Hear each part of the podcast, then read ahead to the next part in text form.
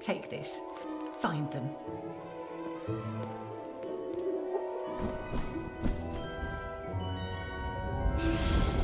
The hype has understandably been massive for Hogwarts Legacy. An open world RPG set in the Harry Potter universe, the game aims to fulfill the childhood dream of being whisked away to the magical school of wizardry and wonders.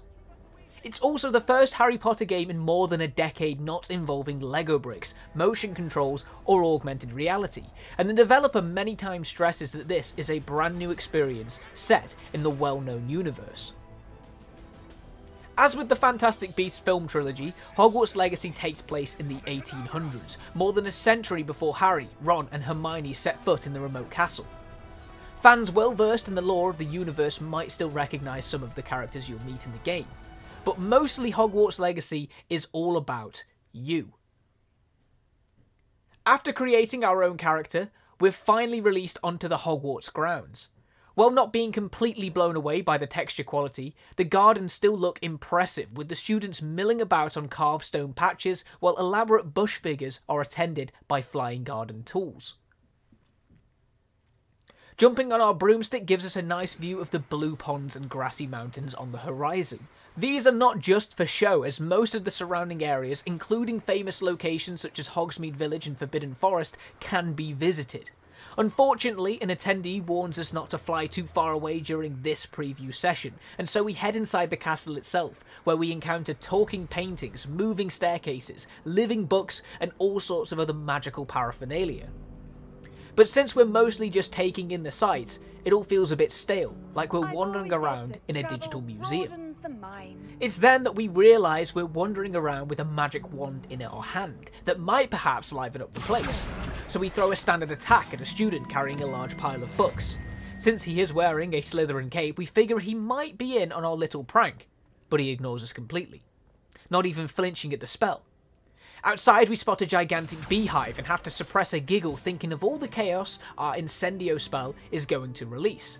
In all fairness, the texture is briefly on fire, but alas, no angry bees emerge. It's all peace and quiet at Hogwarts, at least for now. When we confront the developers with our destructive urges, they tell us that they have limited the interactivity of Hogwarts itself, and that their definition of role playing doesn't include burning the school down. Your adventure will not follow the school year, as in the first couple of novels, and while you will attend classes in herbology, Quidditch, and Defense Against the Dark Arts, they mostly serve as a tutorial, letting you come to grips with the game's mechanics.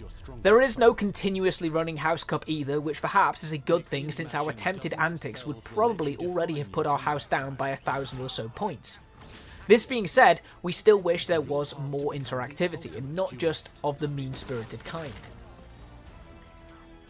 Through the most powerful spell of them all, the debug mode, we're transferred to a later point in the game, a mission called Of Fire and Vice. It is here that the RPG inspiration really shines through as Hogwarts Legacy suddenly feels a lot like Dragon Age Inquisition or The Witcher 3 Wild Hunt. We talk to a young Hufflepuffler called Poppy Sweeting, who leads us through a snowy hillside with a big quest marker hovering over her head and a you're straying too far away from Poppy popping up whenever we take a few too many steps in the wrong direction. We collect crafting materials, loot chests for colour coded loot, and explore an empty poacher camp which provides clues to the location of a stolen dragon egg. As we approach the enemy hideout, we put on an invisibility spell which leads Poppy to excitedly exclaim, Oh, that's a brilliant idea. Whether it was her yell or our clumsy footsteps, we are suddenly engaged in a hectic wizard battle, spells flying like fireworks close to the ground. We finally get to the chance to unleash our arsenal of spells, and boy, it's destructive. Explosive barrels can be magically thrown at enemies or even other objects, and we manage to destroy a bridge, dropping an unlucky poacher down a chasm. Even better, you can also grab enemies and swing them through the air or into the ground with small flicks of your wand. As we go about like a mad conductor of a demented symphony of screams and broken bones, we have to wonder what wizardry it took to get a PEGI 12 rating. As we progress further through the mission, we also learn that combat is surprisingly deep, with different spells countering others, and the possibility of executing combos such as drawing an enemy close with one spell and lighting them on fire with another. During the final showdown of the mission, we found ourselves chucking potions even as we tried making use of both a magical shield and the ubiquitous dodge roll. The quest concluded with us unleashing a captive dragon that immediately started to chew and barbecue its way through its few remaining tormentors. With the major caveat that a 15 minute long session is in no way near enough time to assess the overall quality, we still came away with a feeling that the RPG fundamentals of Hogwarts Legacy are firmly in place. Which is a good thing since we are looking at a quite long adventure with up to 40 hours of playtime. And that is just for the main quest. Avalanche Software could easily have phoned the game in, relying solely on the Harry Potter brand for sales, but Hogwarts Legacy seems like a fully fledged AAA action RPG in its own right. Our main concern then is just how much will you actually be able to affect the experience? While interactivity on the school so far seems rather limited, but who knows what secrets hide in the huge school and surrounding areas, Avalanche Software assures us that your choices do matter. You just have to play a little longer to find out how. However, you decide to play it, Hogwarts Legacy releases on February 10th for PlayStation 5, Xbox Series, and PC, with other versions to follow at a later date.